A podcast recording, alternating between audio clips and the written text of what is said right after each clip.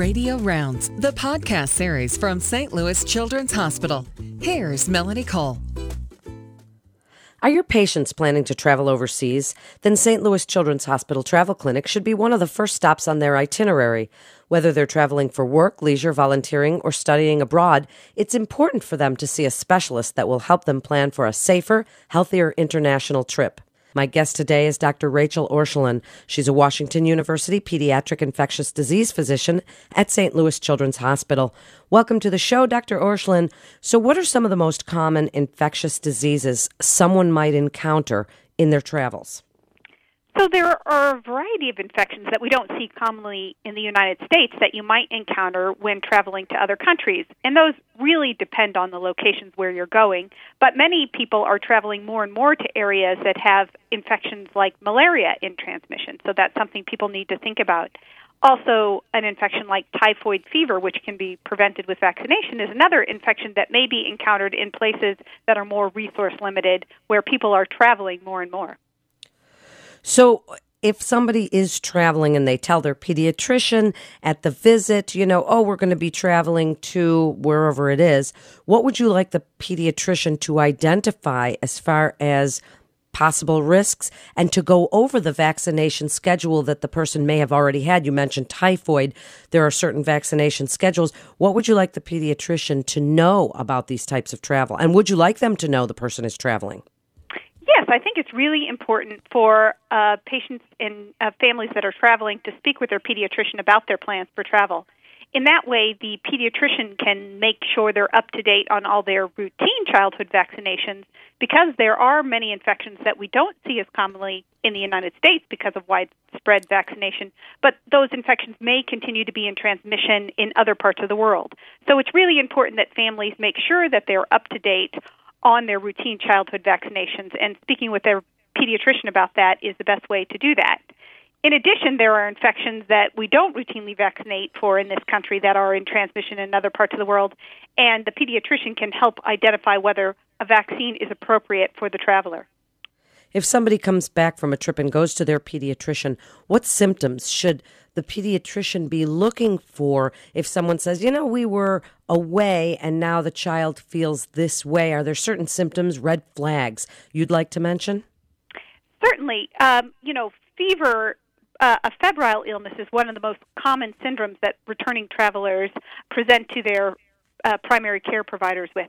And so that can be the hallmark of of course, routine childhood illnesses, but certainly if something more serious like malaria or other vector borne diseases that are in transmission in other parts of the world. So that would be one of the most common scenarios. Another uh, diagnosis that patients frequently present with is acute diarrhea.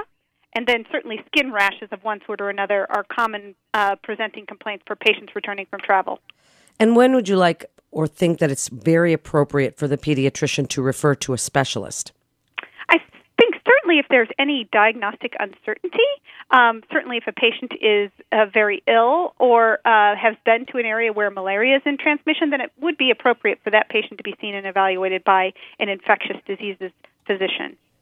Certainly, if a provider doesn't have familiarity with illnesses in transmission in the country where a patient has returned from, then it would be important for them to be seen by a provider who would uh, be more familiar with those illnesses that are in transmission.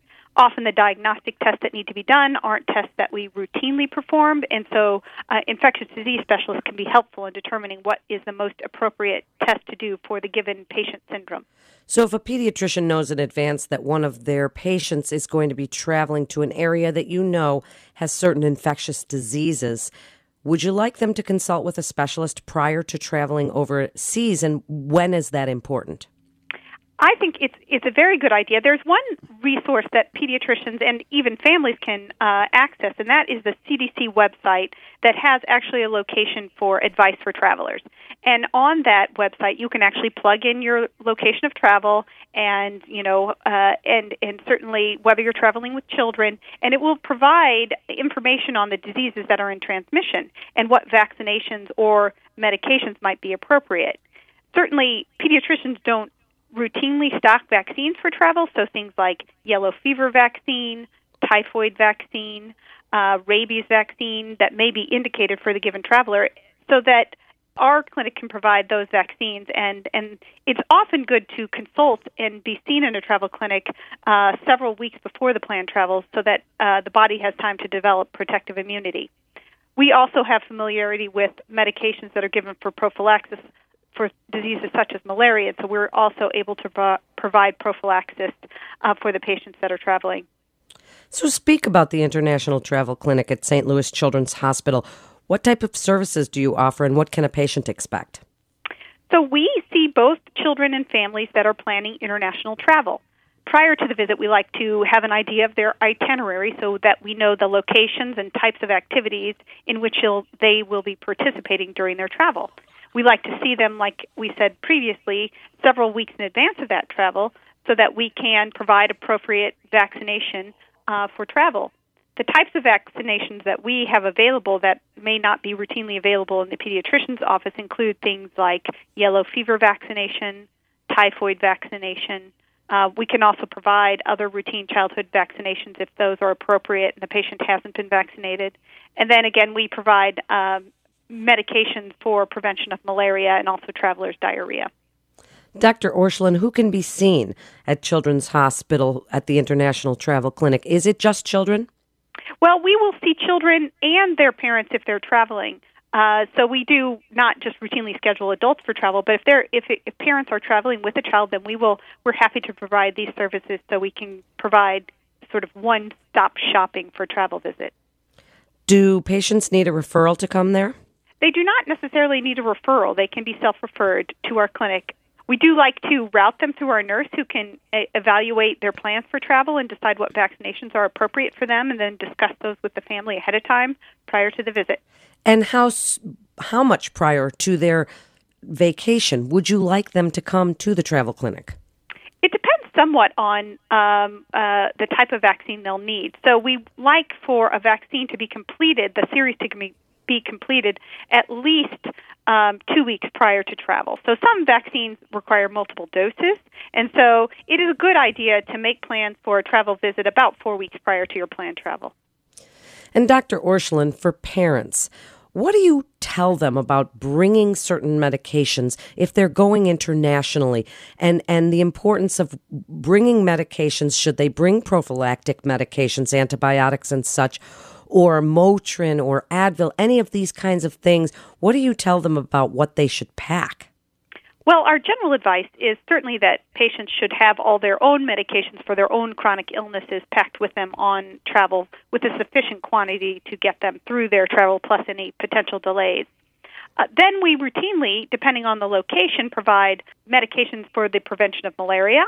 And then we certainly also will provide patients with a prescription that they can use in the event of developing traveler's diarrhea. Are you seeing certain things like measles coming back from various countries and a problem with the vaccination schedule? Well, I don't think we have a problem with the vaccination schedule per se. In the United States, we routinely vaccinate children first at about 12 months of age. And so we have had cases where children have traveled before 12 months of age and have come home with uh, measles infection. Now, we do know that for travel, any infant over six months of age who is traveling abroad can be vaccinated and should be vaccinated against measles. This won't actually count for their two dose series of MMR, but it will provide them with some protection against measles infection while they're traveling. What about countries such as Mexico, where people are told not to necessarily drink the water or eat fresh vegetables and such, and rotavirus and stomach issues, gastroenteritis? So, what do you tell them when they're going to a place like that? Well, we certainly do give advice about safe eating habits, and so um, you know, people who are traveling to really very, a lot of locations in the world need to be careful about um, food and water consumption. So certainly, making sure that fruits and vegetables they eat are peeled or cooked completely um, before eating those. Um, making sure drinking water is bottled and that the lid is firmly tightened so that uh, the water hasn't been refilled, um, and making sure to not eat from things like street vendors and places where uh, people might not have access to frequent hand washing. So, doing those sorts of things can reduce the chances that people will get traveler's diarrhea. In summary, Doctor, please tell other pediatricians what you'd like them to know about recognizing infectious diseases and the travel clinic at St. Louis Children's Hospital. Well, I would say that um, pre travel consultation is important for families who are traveling. The Centers for Disease Control has an excellent website that provides advice about what medications and vaccines are appropriate for travel. And St. Louis Children's Hospital is happy to provide those specific travel related vaccines uh, that may not be routinely available in the pediatric offices. Also, when patients return from travel or uh, from travel with illnesses such as febrile illnesses or infectious diarrhea, we're happy to see those patients in consultation and evaluation. And what can a pediatrician expect from your team at St. Louis Children's Hospital after referring a patient to you? Well, certainly we always like to provide consultation back to the providers, both in the form of written communication and also um, we can, in the case of a patient, let's say being admitted to the hospital, um, also call the provider with um, information. Thank you so much for being with us today. A physician can refer a patient by calling Children's Direct Physician Access Line at 1 800 678 HELP. That's 1 800 678 4357. You're listening to Radio Rounds with St. Louis Children's Hospital. For more information on resources available at St. Louis Children's Hospital, you can go to stlouischildrens.org. That's stlouischildrens.org. This is Melanie Cole. Thanks so much for listening.